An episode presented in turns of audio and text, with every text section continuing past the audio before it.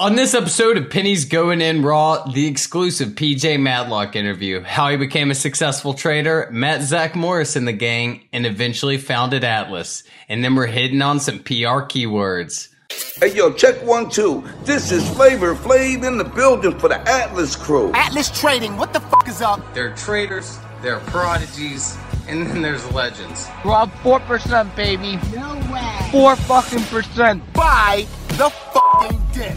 Hey, who told me about IDEX? Like, dude, what the fuck? Like, someone just made like a lot more money than me on my trade. You find out life's this game of pennies. Did you check the portfolio? Pennies, pennies. Pennies. The margin for error is so small. I bet Warren Buffett never did that. And they out there making money right now off of penny stocks. Them two guys is putting in work to make y'all rich. The pennies we need are everywhere around us. Time to think big. Pennies going in raw. Featuring Dan, Deity of Dips. and Hugh Henne. Produced by Vinny Strokes, baby. Welcome back to the Penny Stock Podcast presented by the Blazing Chronicle. Today is Sunday, October the 15th. And before we get into the PJ interview, a lot happened in the market this week we kind of need to talk about. From the debate to stimulus talks to everything in between.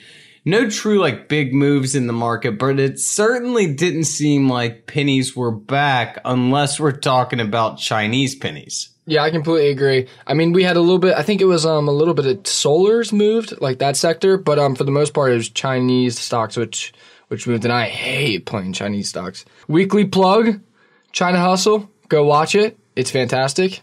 It's all about Chinese stocks and how fraudulent they are. I even realized like how th- there were companies coming out, Chinese companies saying like, we don't know why our stock's up 600% or 1000%. I think it was WEI. Do you like, why were these Chinese stocks running all this week? you know, I mean, sometimes all it takes is one stock to have somewhat decent news. And I mean, some of these floats are a million, two million shares. So when they're when they're like two dollars, I mean, anybody could basically buy the float on these. So I mean, all it takes is one to go like you know a few hundred percent to ignite the entire sector, and then you have then you find one with like a float of like 500k and like Weemy or something, and it just flies, and like the company's like the company halts the stock and then it comes out, you know, after hours saying like, "Oh, we have no idea why our stock's up so much," but they halt it so it completely ruins momentum. You know, I mean, it, it's a whole shit show. But could you imagine what that CEO was feeling like when he saw his uh, account up 10x for his uh, for his uh, contribution? 10x. I mean, his stock was up a thousand percent. I bet he was feeling great that uh, he had to halt it, sell it, and then uh, we'll we'll start again tomorrow. but uh, but yeah, man, uh, the, those Chinese stocks in general have just been moving. We saw several of them go 100 fold, like just ton, tons and tons. But other than that, obviously, this is the last episode of SPAQtober where we discuss SPAQ every week of the month. And uh, is it? And this is, you know, we do have the merger on the 28th, I believe. so is it fair to say that SPAQtober didn't turn out the way that we had hoped? Yeah, I mean, but I think that that's, you know, the sentiment. When you have so many people on one side, and we talked about this, when you have so many people on one side, it's never, it, I mean, it never usually works out exactly how you want it when all of FinTwit is on, is on the same side of something. Yeah, I mean, it was one of those things, and and you know, you saw its run up, and just given the market sentiment and everything, those with uh, diamond hands, they they they got it rough, man, and uh, I think it really plays into the fact of that.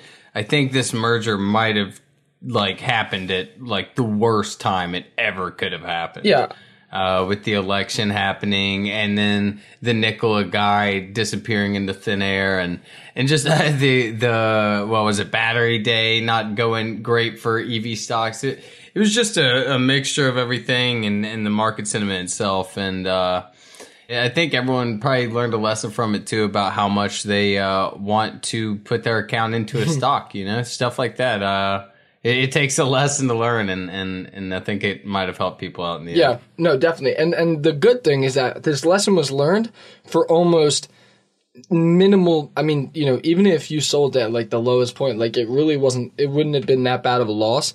Um, but I think the, Yeah, if you bought at 15 and sold at 11, you're you're what like 25, 30%. Yeah, I mean know? it's a lot better than um, you know. I mean, I mean a tough lesson. I was just listening to. If you guys listen to Trader for a Cause, I was listening to uh, Nathan, and he took a 250k bath on something. Now, granted, you know if 250k isn't a lot to some, to you know some people, but um, it's all perspective. And for him, that was like a. It was almost like when I blew up my 7k when I was like you know when I was younger. So you know, I mean, if you took a bath on this like 20%, you you should 100% use this as a learning lesson. I still think that SPAQ could go. Okay. yeah, Yeah. I mean, the stock's not over and the merger's still this Yeah. week. I mean, the, it could always turn around. Yeah, honestly, like I wouldn't mind if if we just rinsed everybody out and then the merger was was approved and it went. But again, I mean, this this was a clear sign that this was a clear, great indicator that the stock didn't do anything wrong. Um, no, there was no delay on the merger, no delay on the votes, anything like that. But because of the outside outliers, um, the stock didn't move the way that we wanted to. And I think that this is a really good learning point for all around, um, for position sizing, how, how the stock can be perfect. And, um, just because, you know, some other SPACs moved really well, that it only takes a few outside outliers to fuck everything up. Yep, and uh, it also has to do with like your risk management and everything else. Should you have had a stop loss, or were you just adding on dips and it kept dipping? I mean, I'll be honest. If I see a seven dollar FSR share, man, I'm gonna start loading the boat. I mean, then then you look at the risk management there, and I'll think about it compared to here, and and I'll definitely uh, I'll definitely add more into like my Roth and whatnot.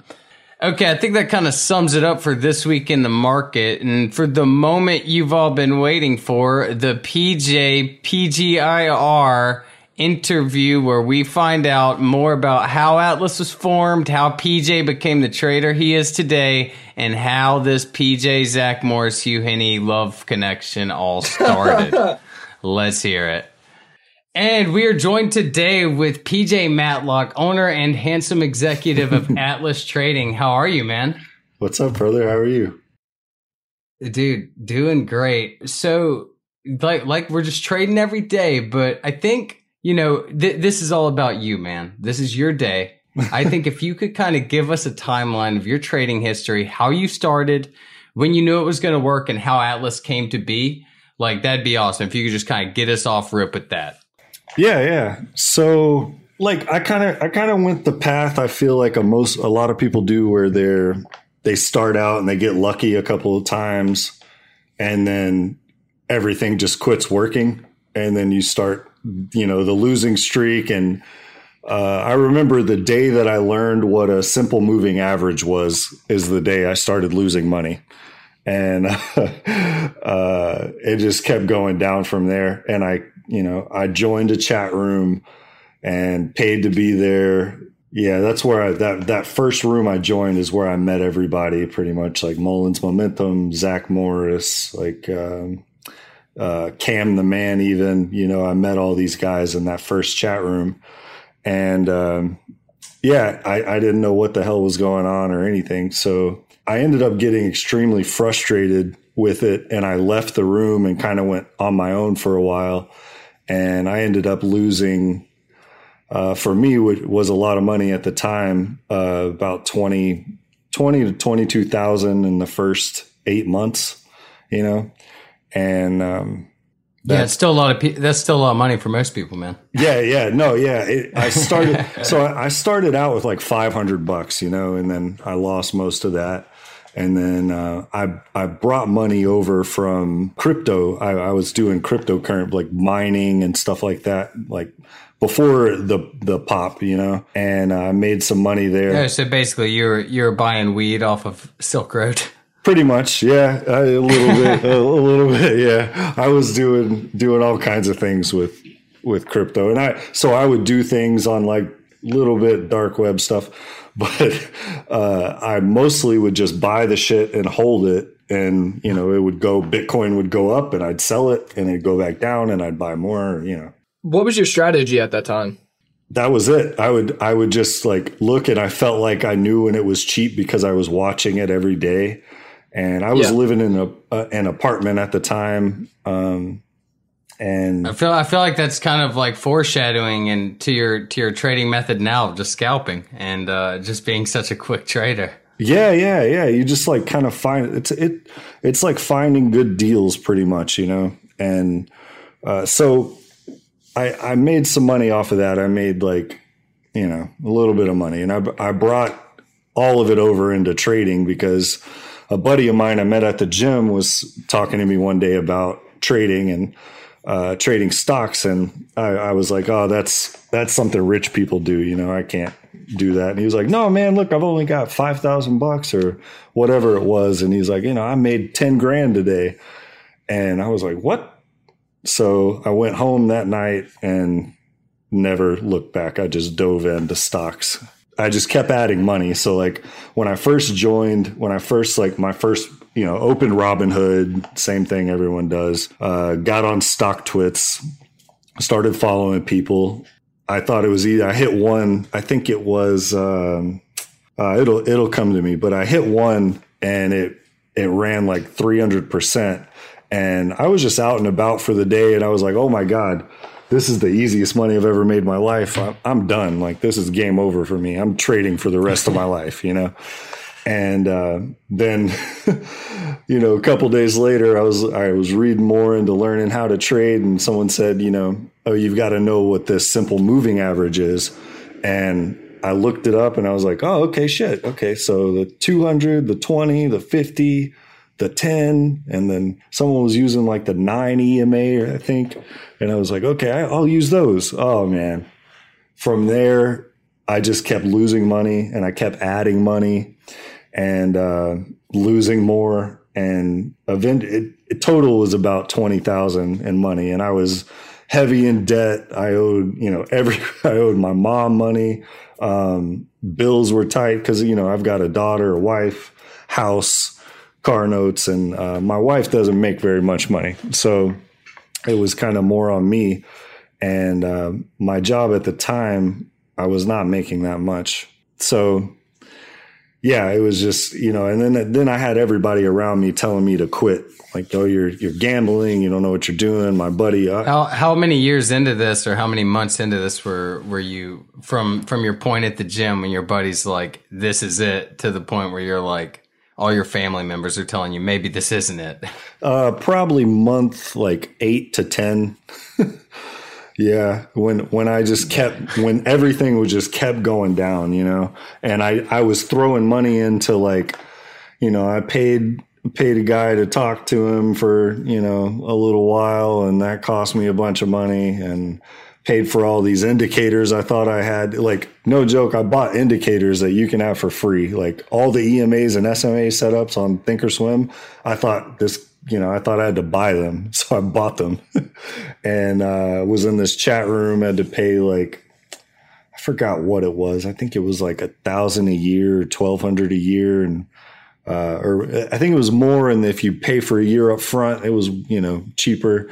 And I was like, I've got to have this to be successful. And it's just like, I just kept throwing money into all these trading courses and yeah, and there, there really is like no easy way around it. no, not at all. It's all you know. Ex- is, is that kind of is is that kind of like why you uh, ended up yep. starting Atlas? Well, yep. I mean, because I mean, you, me and me and Hugh, whenever we were like, okay, there's so many people just screwing people over, giving away this education, and we're like, he has it for free, and we talk about this on a daily basis. Let's just do it and just record it and put it out. And now it kind of seems like that's what you did with Atlas and making exactly. Like, how how exactly did that like come apart from all of this? So I was I like I said I was very frustrated with everybody in the first room that I was in. I felt like they took advantage of me, and honestly. It wasn't their fault. I'm the one that paid the money, you know, like I was the kind of the the sucker in the situation. They were just offering. Yeah. They offered and I just kept, you know, I thought I had to have it. So uh, I kept going, and that's kind of what led me into being like, you know, forget this paid chat room stuff. And I, I, honestly don't have anything against paid rooms. You know, I know some guys that own them and, and they're doing well and the rooms are doing well, but you know, they've got more of like an intimate setting and, you know, works for them. But I, I was just frustrated because there wasn't anything out there that you know everybody could go to like a true forum of people that wasn't stock twits that wasn't all these pumpy guys you know and just everything's going to the moon and every they'll you know hate left and right and uh, crazy profit targets and all this crap. So I, I just really was like why doesn't this exist? And that kind of led into to atlas. I, I always had the dream of starting my own room but um, so so back to what happened about eight to ten months, lost a bunch of money, and then uh, a lot of you guys may not know this. I haven't talked about it in a while, but uh, the person that initially helped me uh, turn things around was Trade Smart Stocks Uchiha. So, yep, so I went to his room. Is that is that like a uh, is that like a car dealership or something? it sounds like it, but no. So so what what I did was I started, you know, I was watching at the time Cam Cam the man. I was watching all his stuff, and I was watching other guys on on Stock Twits and Twitter, and I would notice that this guy would post would post stuff first and everybody else would post after him. And it just seemed to happen every time. I was like, wow, he's finding things before anyone, you know? So I was like, fuck all this. I want to go to the source. So I went to him, I messaged him, and I was like, hey, man, you know, pretty much, I don't know if you offer it, but you have one on ones or anything. He's like, yep, I got a, he's got a paid room. He's got one on one sessions, which, you know, I, I dove in and I was like, let's do it. But, um, he was way cheaper. It was like more reasonable at the time. I think it was like uh, he he didn't have many members. It was like seventy bucks a month, and that was uh, with a one hour session a week of a one on one. You know, and man, he at the time, you know, like I said, he didn't have a lot of members. So when we would get on voice we would be on voice for hours and hours. When I was only paying him for one hour, we'd sit there for, you know, like two or three hours talking. And um, that's when I kind of I got more into scalping then and and was like watching the news plays and stuff. And then when I started getting kind of developed your strategy. Right. Yeah. Yeah. But uh but I got too scalpy where it was like, you know, everything I'm trading is for two cents, you know, and it, you can't long term, that just doesn't work. Yeah, I've kind of noticed that, like the difference, like scalping for those small gains in this market, maybe not a bad idea, but right. that will really limit you. And where that market was in like June and right, May. yeah. So that yeah, there's t- there's different markets, and you've got to you've got to learn to trade them differently. So the the market at the time was kind of shitty for me. You know, I, I when the market would get hot, I wouldn't do well, and everybody else would. But when the market was shitty and nothing was running, that seemed to be the time that I was killing it. You know. And so everybody else would be losing, and I'm like, oh, I'm I'm up today. And that's because you know I'm looking for the two cent pop, and I'm in and out, and then you know nothing's holding anyway. So, but yeah, this shit it doesn't work long term and you and you've got to you've got to adapt to each market you know and that that took me the longest to figure out really is is adapting to each market so uh, after a while i wanted to I, I thought about starting my own room and i was like i you know i knew i wasn't quite good enough to start my own room by myself. And I was like, do I do a paid room and get money from subscribers? Do I do a free room and just make it all education and, you know, have people in whatever anybody who wants to join can, you know? And, um, a couple days later, I, I went, I, I was on, it was, uh, I was on vacation and I was literally talking to my wife about it. It was like, I want to start my own room and, I mean, I know that like I probably won't have any members, but I just want to start my own thing and do my own thing. I don't. I just don't want to. What year was this? Oh man, uh, what year was that? I'm never good at because I mean today we're talking in October 2020, and uh, it's Atlas is at 50,000 people. So. It's, it's crazy to think about you talking to your girlfriend at the time or yeah. your, your wife now, whatever it may be, right? Uh, and saying I might not have anyone in this chat room, right? Yeah, no, it's funny. Yeah, so that was, I think, twenty seventeen. I think. Wow. I think 2017. I could be, I could be wrong, It's either 2017 or 2018. I'm sorry, I can't I can't remember. So, Still, it's like a remarkable amount of growth for such a Yeah. short period of time. Yeah. Well, I, I still didn't start the room yet. And, and I still knew the guys that were in the old chat room we were in and, uh, you know, would message them every now and then, like Zach and stuff. But Zach really, he, he wouldn't really talk to me very much. He was real quiet. And then one day I posted a picture of my car on, uh, like Twitter or StockTwits and it had a Texas license plate. And Zach messaged me. He's like, yo, man, where do you live in Texas? And I was like, I, you know, I live in Houston. And he was like, "Oh man, I live in Houston." And he turned out he lived like an hour away from me. But then a few months later, well, a little while later, he ended up moving up, like moving closer to me. So he's like 20 minutes from me now.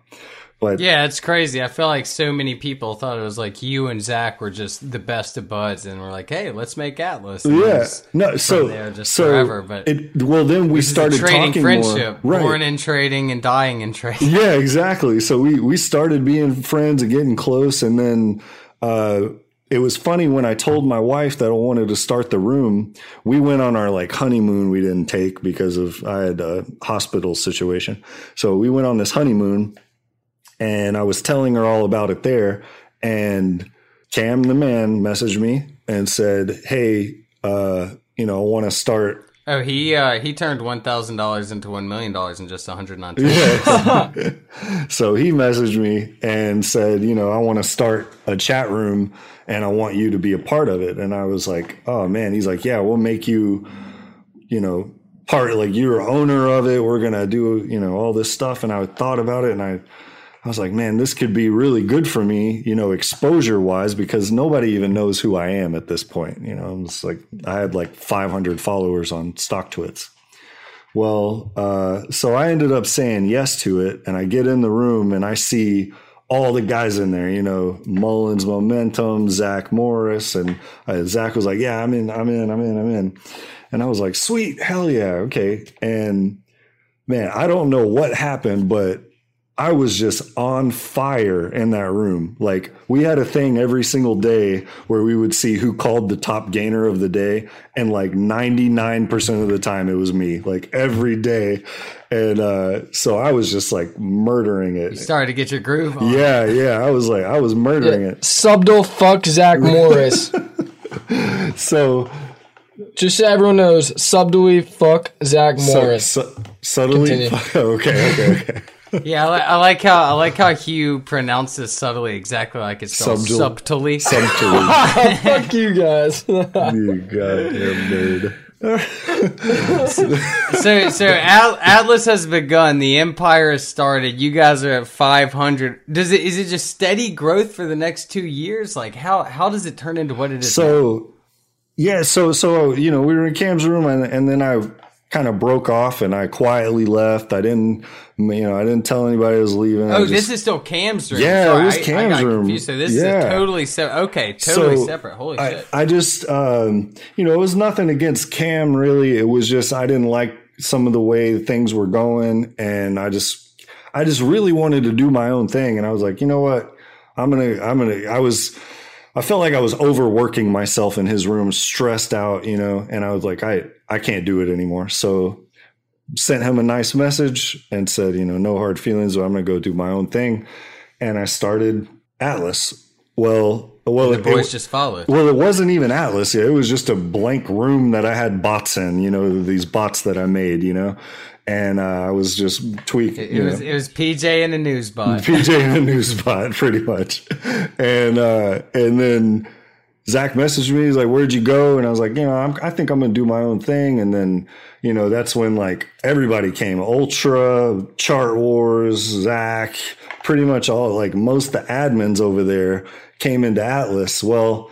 I didn't do that on purpose, but you know, they were in Cam's room and then they came into mine and it kind of upset him for a little bit. And, uh, sorry, I didn't mean to do that, but uh, but that's you know what ended up happening. And they, yeah, everybody was, you know, Atlas is more free. You can cuss, you can, you know, you know, ass, Ass bot, bot. yeah, yeah, yeah. And it's just more of a chill environment where you can kind of be yourself as long as you're not, you know, saying some not to, really- yeah, yeah. pissing anyone off. I mean, yeah. yeah, I mean, I mean, just well, not you can piss people lines. off for sure. Yeah. yeah, there's like there's a you know there, the rules are are lax lax you know so Yeah, I mean, it's it's crazy to think about. Like just just six months ago, is it like twenty thousand people, and it's just doubled. I mean, so many people coming into the market. it's so hot like my brother-in-law i have i have this has happened to me probably seven or eight times now where like my brother-in-laws will call me and like hey man i was talking to a guy in california and he was telling me about a room he was in for trading and it's your room. And i was like ah that's my brother-in-law. And it's like i get that story so many times and it's like i feel like we Yeah, dude. When, whenever you told us about people coming up to you in real life, we're like, "Have you heard the podcast page Gun and Rob?" I was like, Yeah, gotta keep this dude. I was I was at a baby shower, like not a baby shower, a gender a gender reveal party, and this guy comes up and he's like, "Yeah, man." I was like, "Oh my god, that's so sweet." Like we're like kind of low key uh famous, I guess, you know. But Dude, I told you in the Atlanta airport, a dude came up to me. He had face tat. He he was he was a he was a man. He like he would have kicked my ass. and he was like, "Bro, I was thinking about quitting trading, but now I'm seeing you here, and it's like a sign." I'm like, "Okay, yeah, for sure." but you see like you see so Dan, you you kind of started more recently, right? You started early the January, right? Like uh it was like November. I started like right before Okay. the crash uh, and everything. Yeah, so but like I I saw the slow market, I saw the down, Right. the the halt downs every day and then I saw the up and I'm seeing it. You know, Right. I've got I've gotten quite a range this past year. I feel like you have um, adapted very quickly, and most people don't don't do that. Like your story is pretty unique too, and uh, but I but I also I wanted to ask you: Do you think that like Atlas and this kind of environment? Do you think it helped you grow?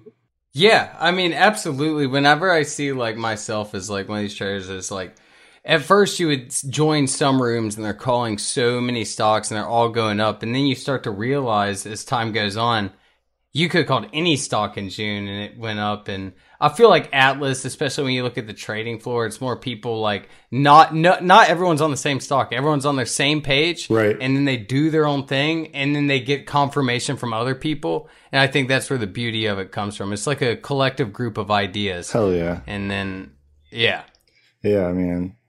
Oh, um, so I was gonna kind of go on with the story.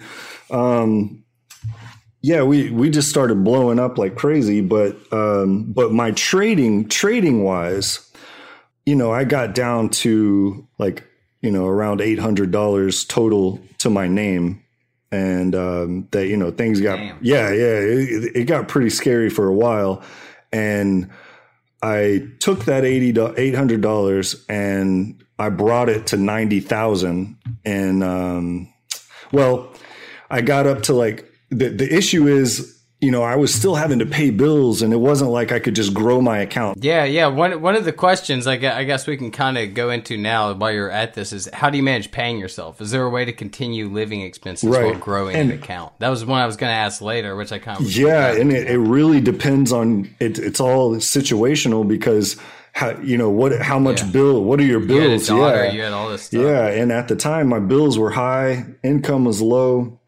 and uh, so it's it's really it was really hard to pay myself because every time I would, then I would be back at square one. You know, I'd had this three thousand dollar account, I'd get it to four and have to withdraw a thousand, and I'm back at three. Then get it to four, have to withdraw, back at three. So it felt like running in place for a long time, and I feel like when you start trading every single card is stacked against you because one, you don't want to start with a bunch of money because you're going to lose it. Two, you've got PDT going against you. And three, you don't have the experience. You don't know how to make money in the market. So, like, trying to make money is a bad idea because the sharks are going to take it from you, you know?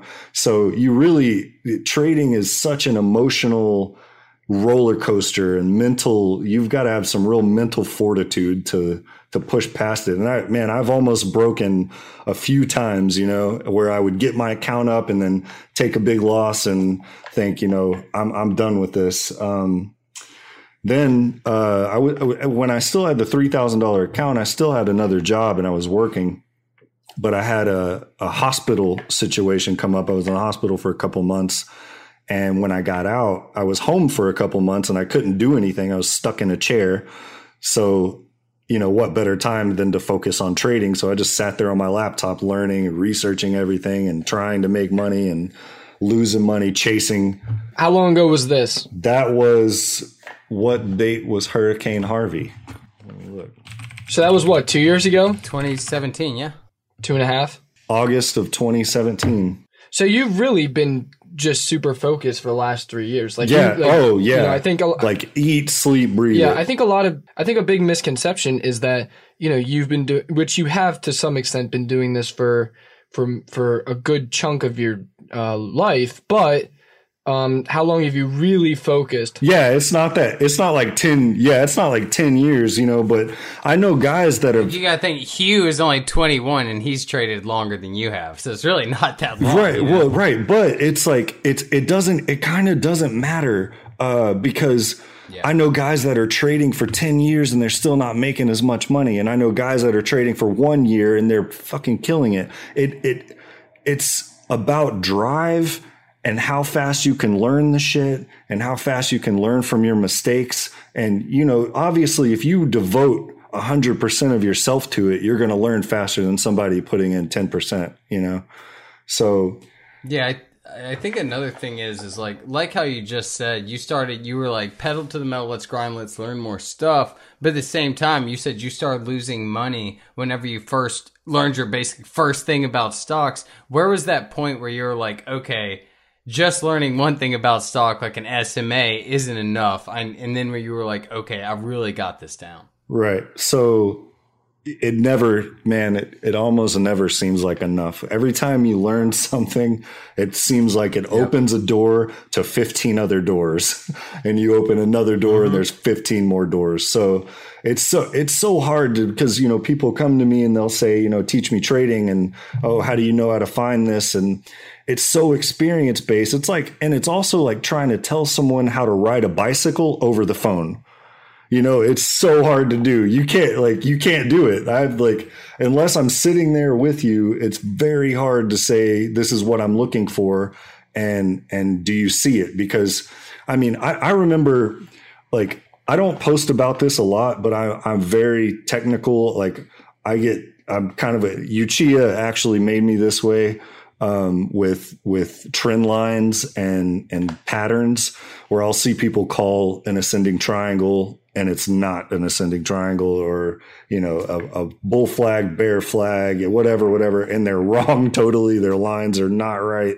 And that used to really get to me. I don't really care anymore but it used to annoy me when I'd see people post like oh this is a, an ascending triangle about to break and I'm like no that's not but um, Yep. It, the the beauty's in the eye of the beholder. yeah, exactly. And it and also it it kind of takes a long time and thou, looking at charts for thousands of hours to really see it and say, okay, no, that's for sure, you know, a wedge or a bull flag or It whatever. It really is like the 10,000 hour rule, even in trading. Yeah, it's so true, so true. And you know, I've got some family they want to get into it, but they're not as serious, and they, it, there's no easy way. Like, literally, I'm not even kidding when I say this. I've done a lot of different things in my life. I won't go into here, but a lot of different things.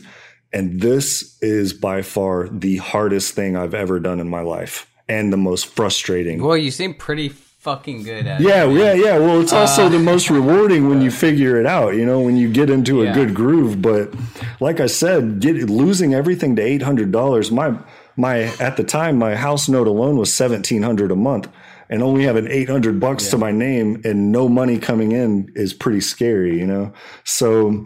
Uh, Yeah. yeah, and I, and then after the hospital stuff, I really had to start grinding there, and I don't know, it was it was very frustrating. But so once I got my um, account up, you know, I got over PDT eventually, went back below PDT, went back above PDT. I, I really struggled with uh, consistency. You know, I'd hit a w- big winner and then lose, lose, lose, lose, and hit a big winner and lose, lose, lose, lose. That's called the sunny effect when you The sunshine. PDT over and over. yeah, that's what's going on with him right now.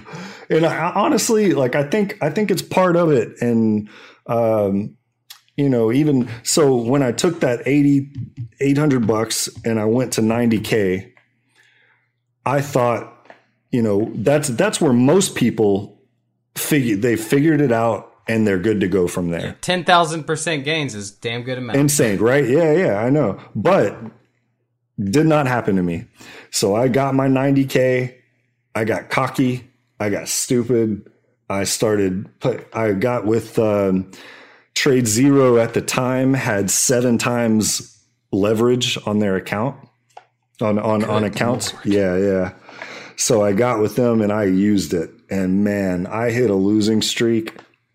My main my main loss, my biggest loss.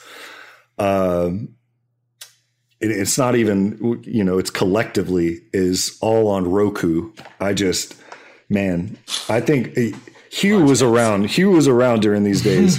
this was only a couple years ago. Like I I kept trying to trade this damn thing and I, I I'm not kidding. Ten out of ten trades I would lose on. This thing whipsawed me. I'd short it. Do you have anything to say to those people that that may be on like a losing streak that you kind of that you kind of saw yourself on that you may have wanted to do done? Oh my god, you have to stop. like take a break. If you if there is a, a specific ticker you're trying to trade, because I got into where I was like, oh, I just need to find one or two stocks, like you know the Tesla or the the Roku or the Apple or whatever, and just trade those every day. Well, if you fall in love with it and that's the one you want to trade, that's fine. But if you are not, if it, if you're not learning on it and you're not working, don't keep adding money to it. Don't keep trying to, to get bigger on it and try to make the money back. Cause what happened with me is I, I started digging a hole. I remember my first loss was $5,000. And from that day, I'm not kidding. I lost five thousand plus dollars a day until my account was in just a couple of weeks. My account was at ten thousand dollars, and Jesus. from ninety, yeah. so you know, I like. I'll, I'll, be honest with you guys. I've struggled here and there with depression in the past. That one got me. I, I, fuck, I you, you want to talk about wanting to quit? I had Atlas at this time. Atlas was up and running.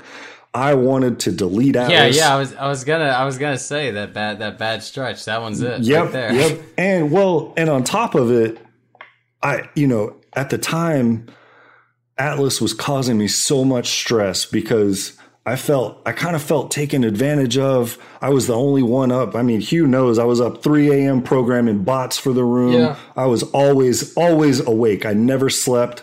My wife hated it. My yeah, I would shoot you a DM. Yeah, yeah, and, and it's I like think, I think the thing is like whenever you realize as a CEO of something, no one cares if anything goes no wrong. No one gives a fuck. Fault. Yep. I think that's a yep. Yep. And fit, you know, this bot's broken. This bot. Oh shit! Now this website changed this. I got to change the bot again. And it was like I've kind of put all that on the back burner, and I just kind of fix it when I can because man, I, I wasn't setting hours for myself. I would be here all day, every day to where even my wife was like, I don't even know. Like, I don't spend time with her anymore. I don't, I wasn't. Are you married my, to me or Atlas? Exactly. I wasn't giving anything attention. But the, the thing is, and nobody understands this and nobody will when you're struggling and you're trying to go, every person told me to quit including my wife. We even talked like, uh, do you want to start door dashing? Do you want to get like Uber, you know, cause I'm, we're struggling. And I was like, look, man, I know that it is possible to make money doing this. I see people doing it and I know that it's, it's possible. I can't stop until I get there because if I know that it can be done and other people are doing it, I know that I can figure out how to do it no matter what. So you really have to have that mentality and trading and and learning because you're going to go through fucking frustrating hard times. And honestly it's, it's a lot of like it, it's a job where people make millions of dollars. It's not easy yeah, yeah, exactly. And it, and everybody thinks it's easy because you just buy something when it's low and sell it when it goes up, right? Or you just follow some guy on Twitter and and you know and, and chase his calls, you know, yeah, right? You, you keep like, you keep going, you keep following that guy on Twitter, see how it. Works. Yeah, it's not going to work out long term. Yeah, you've got to figure out your own plan and strategy. So when I when I got down to the ten. I, you know, whole new level of depression. I was spending all this money a month on Atlas with the with the subscription fees and all everything like you know and then someone mentioned hey why don't you add a, a donation link and I was like, I don't, I don't want that. Like, I did not want a paid room, so I don't want to like ask for donations. It's just like this is going against everything I wanted. I learned from everyone in there. It's not, it's not like I'm in here just giving all the information. I'm learning from every, from Hugh, from Zach, from Ripster, from from Paint, from Rocket Bob, from everybody in here. Like incredible Bob, come on, like There- man, this guy's so helped me so much. Even new traders come up come up with new ways. Yeah, But before it- we get into kind of the uh the like there before we run out of time, we we do have like five questions, but I think My you had one for you where he was trying to get into. What was that, Hugh? No, so I was going to say was that you know I think it's really interesting because that you know that really wasn't that long ago that you were um No, it you were wasn't. struggling where Atlas at, where Atlas was bringing you down and yet you still didn't charge. I mean, if you just charged one person, I mean everybody a dollar a month at that time, I mean that would be some people's salaries, right? Exactly. Yep. And I and, Um, and I so got I, I- got close to that. I really did. I I got really close to charging. I got really close to leaving. I like no joke. It was it was a it was a Friday night. Me and my buddy sat down and I wrote out a message to post in Atlas. And Monday I was going to post. Wow. I posted the donation, the donation link, you know, and I, I just left it there. I didn't tag everybody or make it a thing. I just kind of put it up there. And uh so what was it? It was either Saturday or Sunday. Fucking Hugh Henne decided to send me five hundred dollars out of the mm-hmm. blue. And I'm not even kidding. I cried. like, I'm not kidding. Like, I was like, oh my fucking God, this guy just sent me $500 just to say thank you. Like, just to say thank you.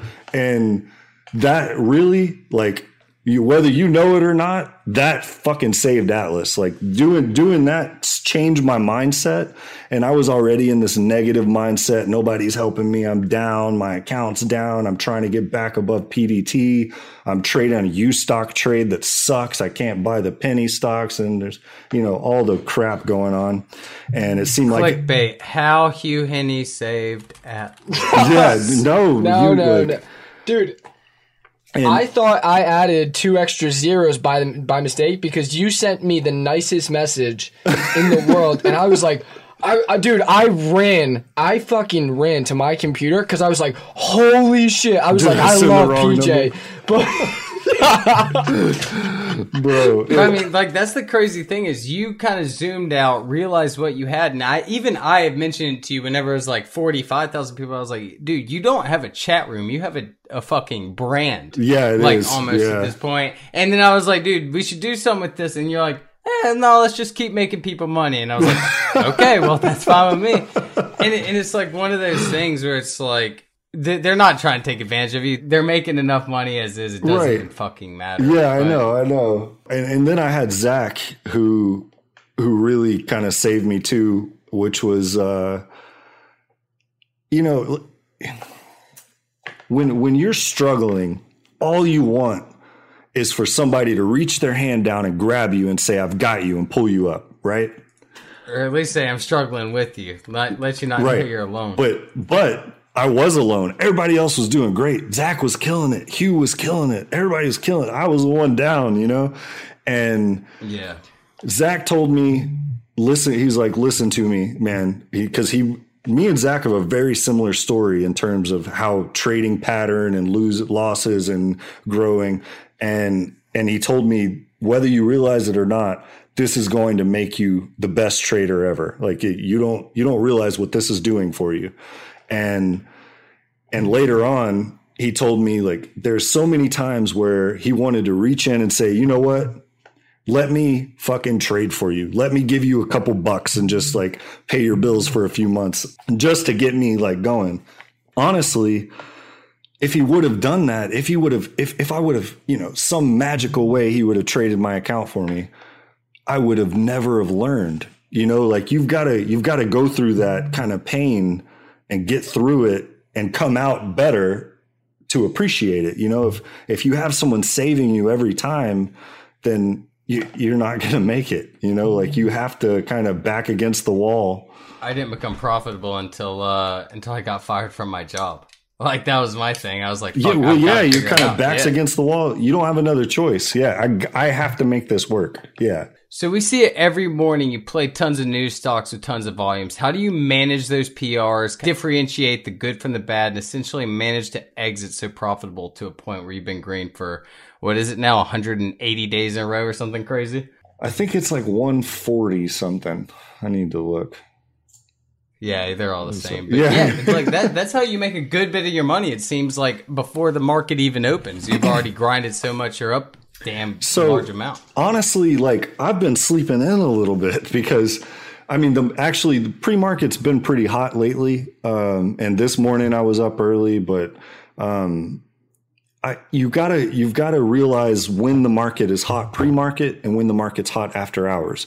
You know, sometimes we wake up and the biggest gapper up gapper is like thirty percent for the day or twenty percent, and it's like this sucks. You know, go back to bed and uh, sometimes it's all after hours runners. So if I see a trend of like pre market hitting a couple days in a row, then I'll be up early that next day to to watch for news because the same news that would work during a hot market won't work in a cold market.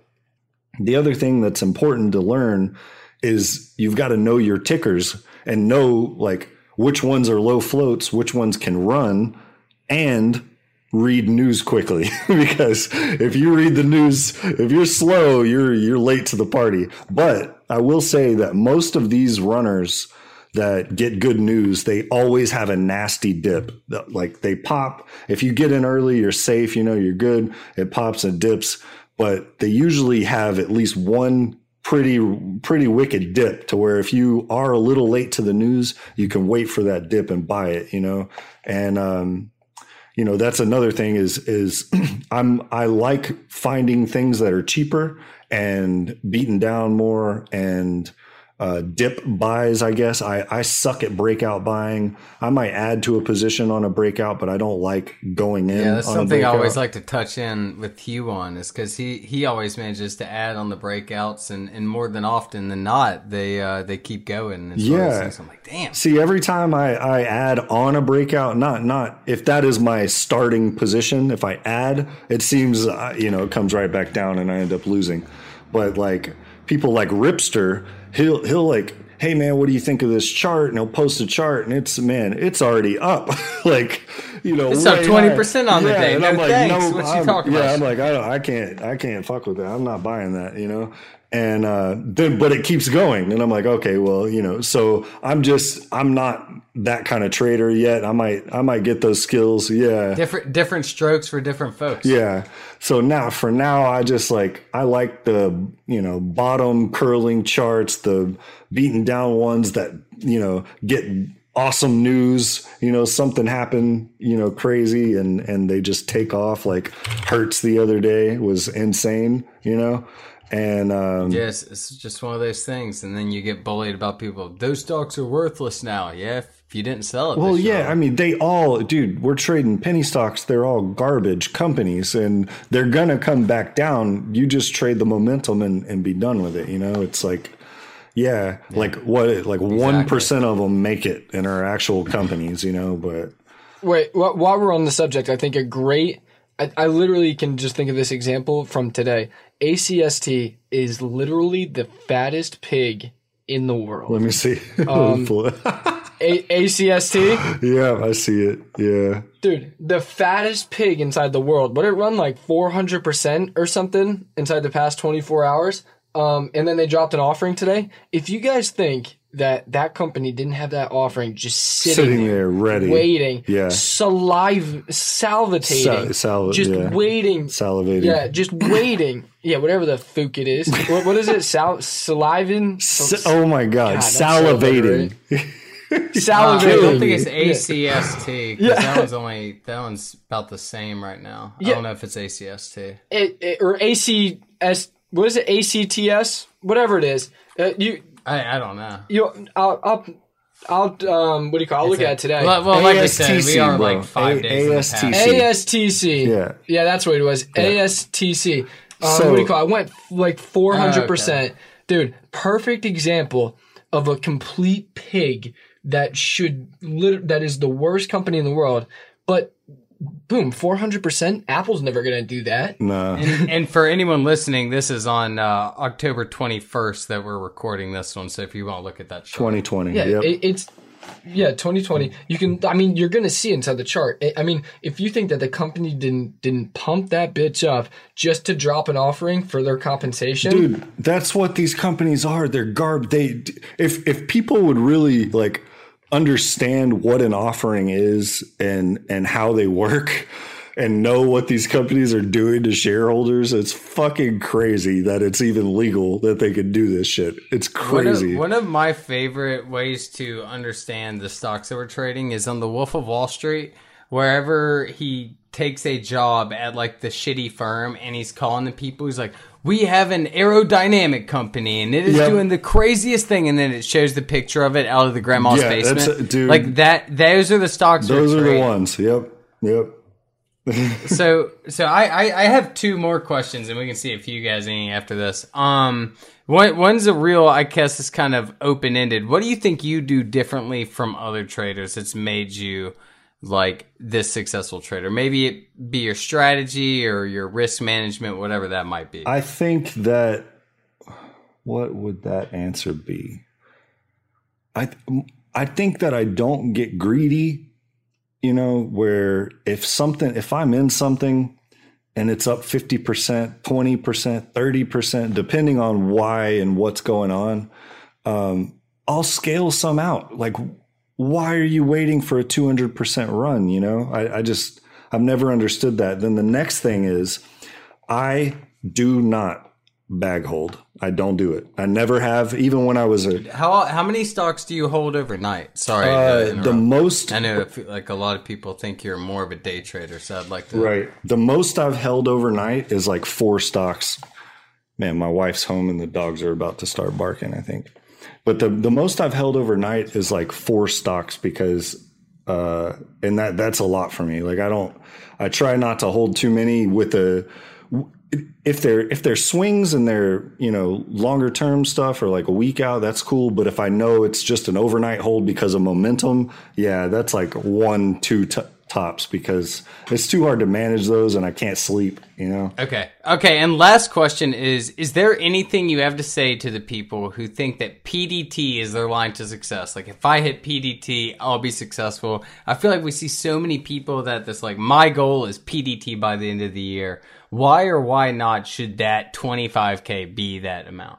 Honestly 25k is not the number. You need 30 to 35 because you need a cushion. If you get to 25 and you think that's game over for you you're going to lose that money. It's going to come right back down. And uh, I, I know i did it a couple of times. And you really have to get a cushion. So you people think oh once i hit that 25000 then i can scalp all these calls and scalp all these plays. And it sounds great. It sounds yeah it sounds like that's the way to go right? But you hit it and then you start trying and it doesn't work because you're not that kind of trader because you've been conditioned to your three trades a week or your cash account right so uh the 25 is not the yeah, number that, that was. Yeah, it's, it's such a like if you're scalping on a cash account and you're like, oh fuck, I'm done at one o'clock every day because I'm out of capital. I think those are the traders that are gonna succeed with PDT as opposed to the ones that swung to right good. and also i mean as much as i even hate to promote them how i've gotten out of pdt more than once was Ustocktrade. I mean it sucks because you can't buy a lot of stocks under a dollar you know? They fixed their limited liquidity issues where you couldn't buy low floats hardly at all but that's when i got when i had my account pushed back to 10,000 you know that's what i did. I went back to fucking Ustocktrade and uh and i grew it until i hit i think I think when I hit 24 or 22, I I transferred over and to a cash account, and uh and I was you know just trading with the cash account with that and doing like 10,000 a, a day. But uh, you know what sucks about that is when you do get over PDT, let's say you hit 30 from the 24 or 22,000, you've got to now convert the money to a, margin account. So you've got to wait a couple of days for everything to clear. And I I didn't I didn't convert uh, to a margin account until I hit the 30k, And when I hit 30,000, literally Zach messaged me. He's like, what the fuck are you still doing on a cash account, man? Like,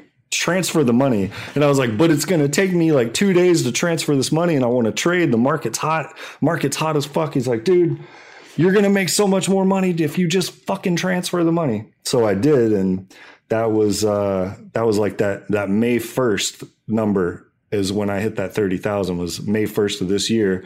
And since then I've made 1.6 million. So. Hell fucking it seems like it worked out. Yeah. yeah. All right, man. Well, it, Hugh, do you have do you have anything before we uh we let him go? No, I think I think you really I, I love this personally. I think the one question is that a lot of traders think that like they'll hit a bottom eh, or that you know that we all hit one bottom and then all of a sudden like everything was okay again. And I think that um, one of the things I try and stress is that there's so many bottoms. Like I think so I've many. hit bottom. There's so like four times I think I hit bottom. Uh, even like, and and I think that, uh, even a bigger thing is that um, you know, what do you what do you kind of do when you go like do you ever go on like a cold streak, quote unquote, a cold streak, whether it be short term, long term? Yeah. and can you just so, touch on that? And, and that's the other big thing is knowing, knowing yourself and knowing when the market's going to get cold because what, what my problem used to be was over trading and I would, I would get in and, and just stay here all day. Now the, one of the, the things that has saved me and made me the most money is when I feel the market shifting, you'll see me disappear in the middle of the day. I literally leave the house and go get lunch somewhere or go get breakfast and sit at a coffee shop for a while and just chill because that actually saves me and makes me money because I know if I was to stay, I'm going to lose money because you know every day around 10 you know 11 whatever 12 that's when the market shit slows down so you know you take that break and then but sometimes i'm rushing back because i'm like oh it's getting hot again. I need to be back you know but but yeah knowing knowing when to walk away is so important no matter if you're down or up you know uh, people just like if you're up people want to keep going. If they're down they want to get it back. And that that's a huge issue. And you like you have to um, i do kind of a lot of talking to myself about staying in the same groove that i'm in and doing the same things that i'm doing because they're working for me so uh, if i get a little out of the groove i kind of tell myself hey go back you know if i'm getting down i tell myself hey go back in the middle Have Have you? Uh, this this is kind of a personal question. I'll make it the last one.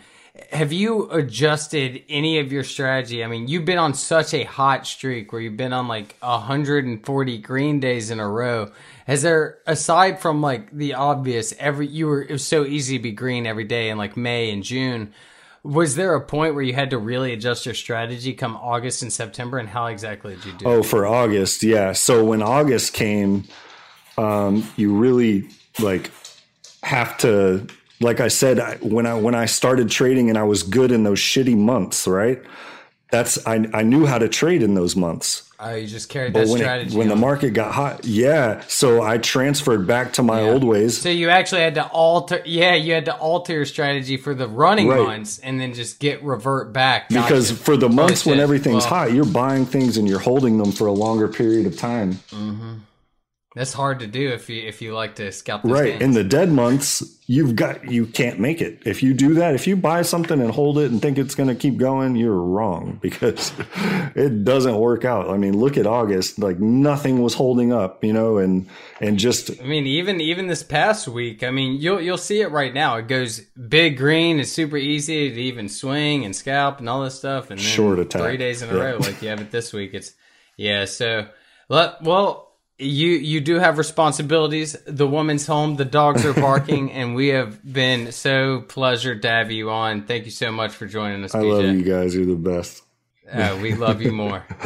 All right, bro. All right, bro. All right, see you, man. man. Thanks, bro. Okay. That was good. Thank you, thank you, thank you.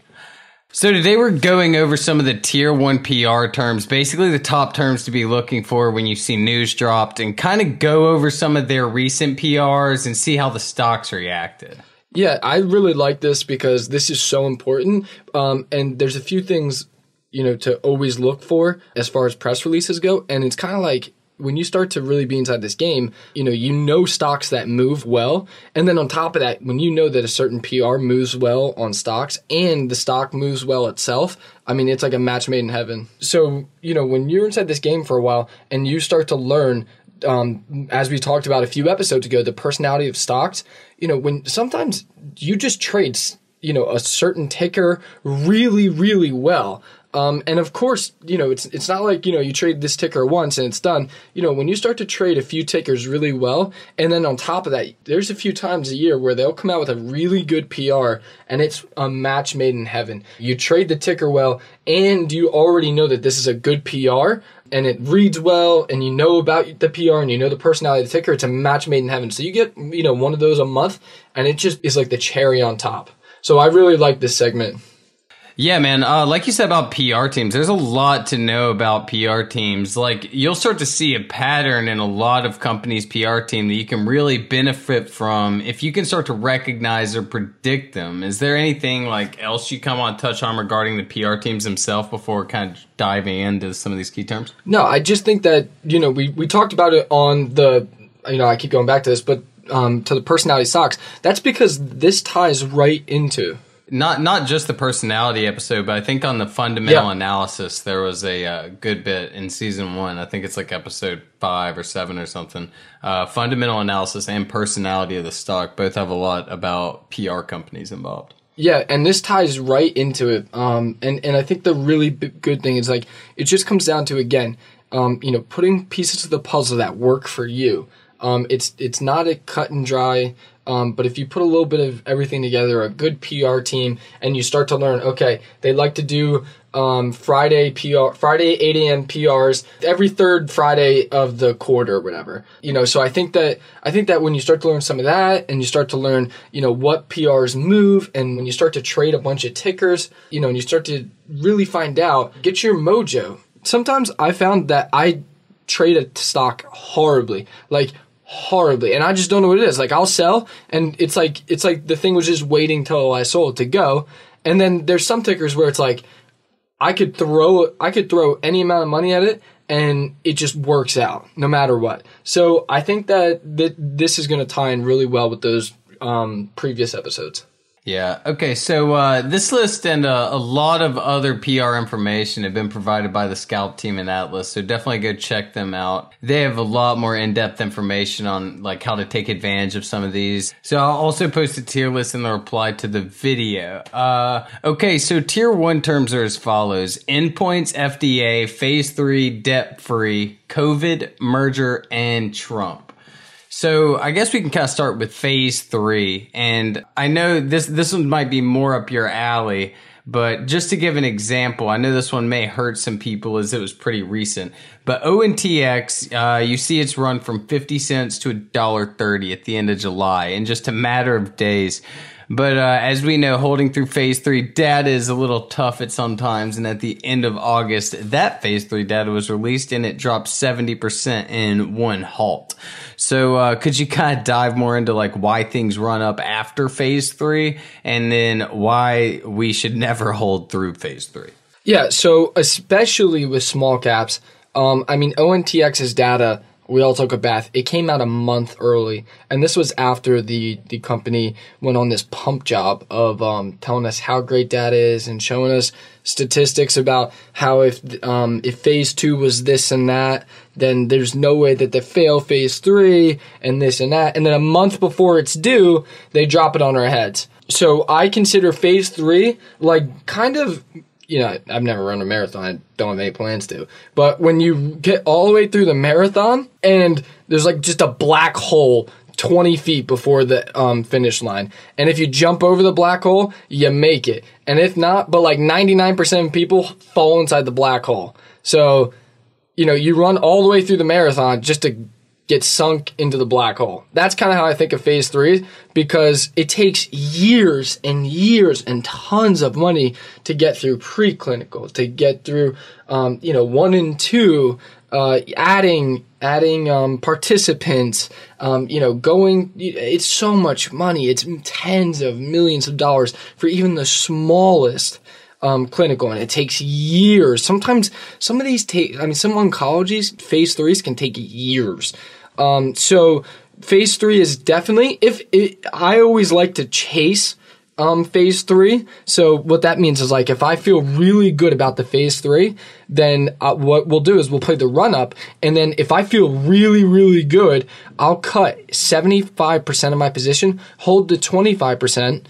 And then, um, and then if the good news comes out, then I'll chase the news because i i anybody that gets approved for phase three, that's that's like the cake. So that's kind of a little bit about phase three. It's it's it's it's at the very end of the pipeline. It's like the, it's like the the light at the you can see the light at the end of the tunnel, but you have like a eight foot ogre to go through. And and obviously another one of the terms was FDA. Besides phase three, like what what kind of would be the difference? Obviously, phase three is kind of falls into that range, but what what other terms in like an FDA would you be looking for in a uh, in a PR, especially if you're just looking for and you're like, holy shit, this is good news. Yeah, so really, um, so it really, it's really dependent on the drug, but um, there's a few things to know. One, that you know, kind of phase one is kind of, I consider it like think about it. You know, if you start dating a girl and phase one is like the first date, you know. You, you, you know you're kind of rubbing her back, but you, you're definitely not going lower than you know the mid range, the mid back. Um, then you know day two, okay, so now now you get- now you get a little closer, but um, but you're certainly you're certainly not going, you know, you know, you're not doing anything that uh that you know you're not doing anything That you wouldn't do in front of her father. Exactly, exactly. You know, you're giving her a high five. That's what you're doing on phase two. And then phase three is where you bring her to the, you know, you walk her to the step and give her a little peck on the cheek, you know? Um, so, so I honestly don't remember where I was going with this. And, and then then I- phase three, I- like I'm- right as she walks inside, she never talks to you again, and also she siphoned your bank account. yeah, you come back the next day and uh, the apartment's cleared out. yeah, Um, so so obviously the the way we're explaining these are more from like a swing perspective. I know like a lot of people are wondering, and, and PJ kind of touched on in the interview, but uh, a lot a lot of people, uh, especially when you're talking about like Zach and PJ and all these people like that just scalp for real quick.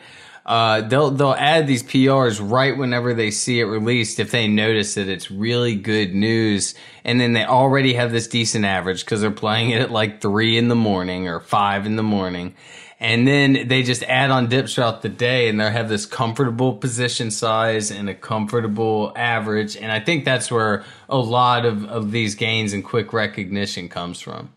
And, and the really important thing also to note is um is is one that all of these have a substantial uh, will have a dip at some point. Um, so I think where a lot of traders get caught is that they just like oh man like like phase three approved. Uh, you know say say the average you know midpoint was like um you know say say the standardized to be successful, like 65% of the patients had to get like a certain percentage or whatever. And this hit 85%. So that's a really good, that would be like a really good statistic. So a lot of people see that and then they see the phase three approved. So they're like, oh man, like this thing's going to the moon. Bye, bye, bye, bye, bye, bye, bye. And then there's a huge dip. And that's because um, you know again supply and demand supply and demand and um, so if you're going to chase these things you can totally chase these things because these are really good prs but always just get in on a dip Yeah, have have your risk management. I know we always Yeah, talk about a lot of times not having stop losses, but these are ones where you need to be aware. Yeah. And know your resistance and support. And also like like you were talking about with all these such good news and Bearfucker actually told me or I, I read this is what he said. Uh, he said, remember, traders read PRs using fourth grade math most of the time. They don't want to figure Yeah. out how much 300,000 employees under management will generate. They want $2 million order. And I think that's why you'll see a lot of new plays garner some more attention solely based on like the terminology they use in their Yeah. PR headlines. Yeah, yeah. The headlines, everything. Um, if you guys follow Zach closely, or um, really, really kind of read into his stuff, um, he's he he touches on it here and there. Um, he talks about oh the headline reads well or that headline doesn't read well. So even if the PR is really good, um, you know people people don't really read it. I mean, we see 13G amendments um, that are actually a decrease in institutions. You know, in, in, in, I mean, a, a decrease in institutions. Uh, institutional holding literally go up 20% because people are like, oh man, a fund just balled in. Yeah, we we talked about it last week with, with Yeah, we just did. All it takes is one person saying the wrong thing, Yeah. and everyone just believes it. So I mean, it, it really falls into the fact that people are investing in something they're not even reading. so Exactly. you never know what can happen. And then in the same thing, if you guys really start to to you know get a quick eye for these and read these, I mean, it's the same thing with like offerings. Offerings without warrants that tank underneath um the the offering price. I mean, that's an easy money. That's an easy scalp for five seven percent. You, you don't even have to mention it. Just read it. If it uh, KTOV, I always go back to this one because it just it's ingrained inside my head. But when we had it at um like 145 or something, it was like a seven million dollar offering, which is not not a lot. And the offer price was like five percent lower than the actual price. It was it, the it was supposed to be at closing price to like two days before, or whatever. So it was um the offering price was 132. The stock was sitting at like 140. It tanked to like 120. I I it, it, that's an e- no warrants, small offering. That's easy money right there. Scalp. Yeah. So so it like like we talked about the one time we did the fundamental episode. Like there's there are those things that sometimes you have to open the open it. Control F, find what you're looking for, and just know. Yeah. There, there are three more terms we need to go over. Uh, I think the next one we can kind of go over is debt free, and I and I know is, is this something that's always going to come out in an earnings report, or how else is this going to come out in a PR? Yeah, so sometimes um, a company, especially a well, especially a small cap, because um because on more mid caps, analysts will give breakdowns and they'll kind of say, okay, based on based on the last three quarters, they should be out of debt by now. So Yeah, they're, they, they're they have more, they have people besides FinTwit to do it. yeah, yeah, exactly. I mean, there's literally people paid so much money to just find out when they'll be out of debt. Um, but so for small caps, you know, usually they'll get, because small caps, you know, you know, it, every small cap is considered like the pipe dream and like the next Amazon, blah, blah, blah. And one of those steps is getting debt free. So a lot of them will usually give a separate PR. They, sometimes they'll give a PR with their earnings report, even though it's in the earnings report. And that's just so that like the headline comes up, we are debt free. Again, because traders don't know how to read. You know, so they'll give a separate PR, a press release, saying that we're debt free. But that's not really gonna affect. I mean, that, that's kind of like a quick pop and like fluff PR, though, wouldn't it be? Mm-hmm. Yeah. Yeah, for the longevity of the company, it's really good. But in terms of um, chasing the catalyst up, it's not really great because most of the time, if they're becoming debt free, then it probably then they were probably pretty close to debt free the quarter before. But but if they had large amounts of debt and then all of a sudden they're debt free, so the headline reads something like ABCD just announced debt that they will be debt free by the end of the year. Um, previously 80 million in debt and like their market cap is like 200 million. So that would be huge. Yeah, it'd be it'd be like uh, it'd be like Dan Bilzerian's company Ignite. Even though everyone thinks they're sixty million dollars in debt, if they had a PR come out that said Yeah. debt free, I mean that'd be Oh, massive. exactly. That would be ridiculous. That would be absolutely ridiculous, especially because their market cap is so small. right. Yeah. Yeah. So, and then also that leads into okay, how did they do that? They probably had a big delivery. Okay, well, if they didn't announce that they had a big delivery, then it's on its way. And it, there's so many. There's so that's a great PR if they all of a sudden just turn it around. But that being said, most of the time it's just you know it's kind of boring and it's like okay, they have three million dollars in debt left. You know, in quarter two. Quarter three, they had 1.5. So now you can expect by quarter four, they'll be out of debt. Okay, well, we got two more uh, merger and coronavirus. I think coronavirus. Um, so this one's pretty straightforward. If you just had your eyes open the past few months while trading stocks, you'd know if you put coronavirus in a PR, it's going to go bananas.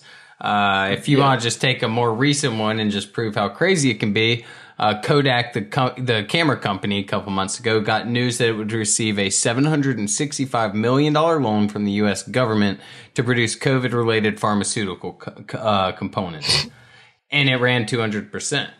Uh, so I, I mean that that one's just I think it's just like that buzzword that it that you need right now. It's like the Warren Buffett, the coronavirus. Yeah.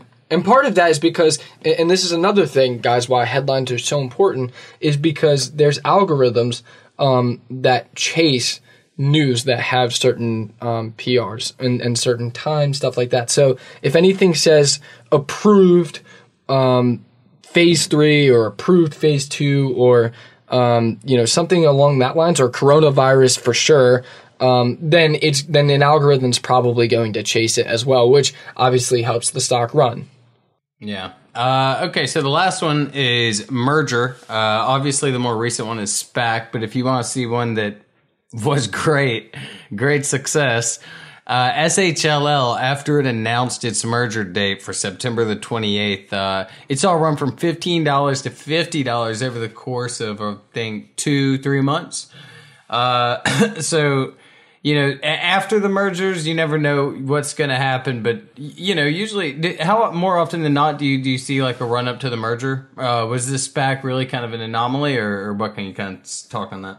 Uh, yeah, no, mergers are great because usually you can get a pretty good idea of what the merger or, or what the merger is going to be worth, which hence you can figure out what the company is going to be bought for. So if it's a hundred, so if it's being bought for, and usually if you're, if, if a company is being bought out, it's being bought out at a premium. So if you know that, um, that their market cap's a hundred million and they're being caught, I mean, and they're being bought for 120 million or they're merging and the the mergers for 120 million on well for their side, then that then that means that your shares at the very minimum are worth 20% higher.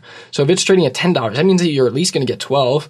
Um, and then then sometimes I mean then after that then FOMO just kicks in and like the the I mean DSS I remember DSS um you know I mean that thing ran wild on when when it when they found out that the merger was approved like when the merger was going to be was going to make DSS worth double, I think it ran three times. Uh, I mean, you know, three times higher. So it's really, it, can be a really good catalyst because it's solid. You can find out exactly what your shares are going to be worth. Um, so at the very minimum, if you just hold them, that's what they're going to be worth. So it's an easy trade. And then sometimes FOMO just kicks in and it goes so much higher. All right. I think that uh, clears it up for this episode. I think the only one we really didn't touch on was uh, Trump and endpoints.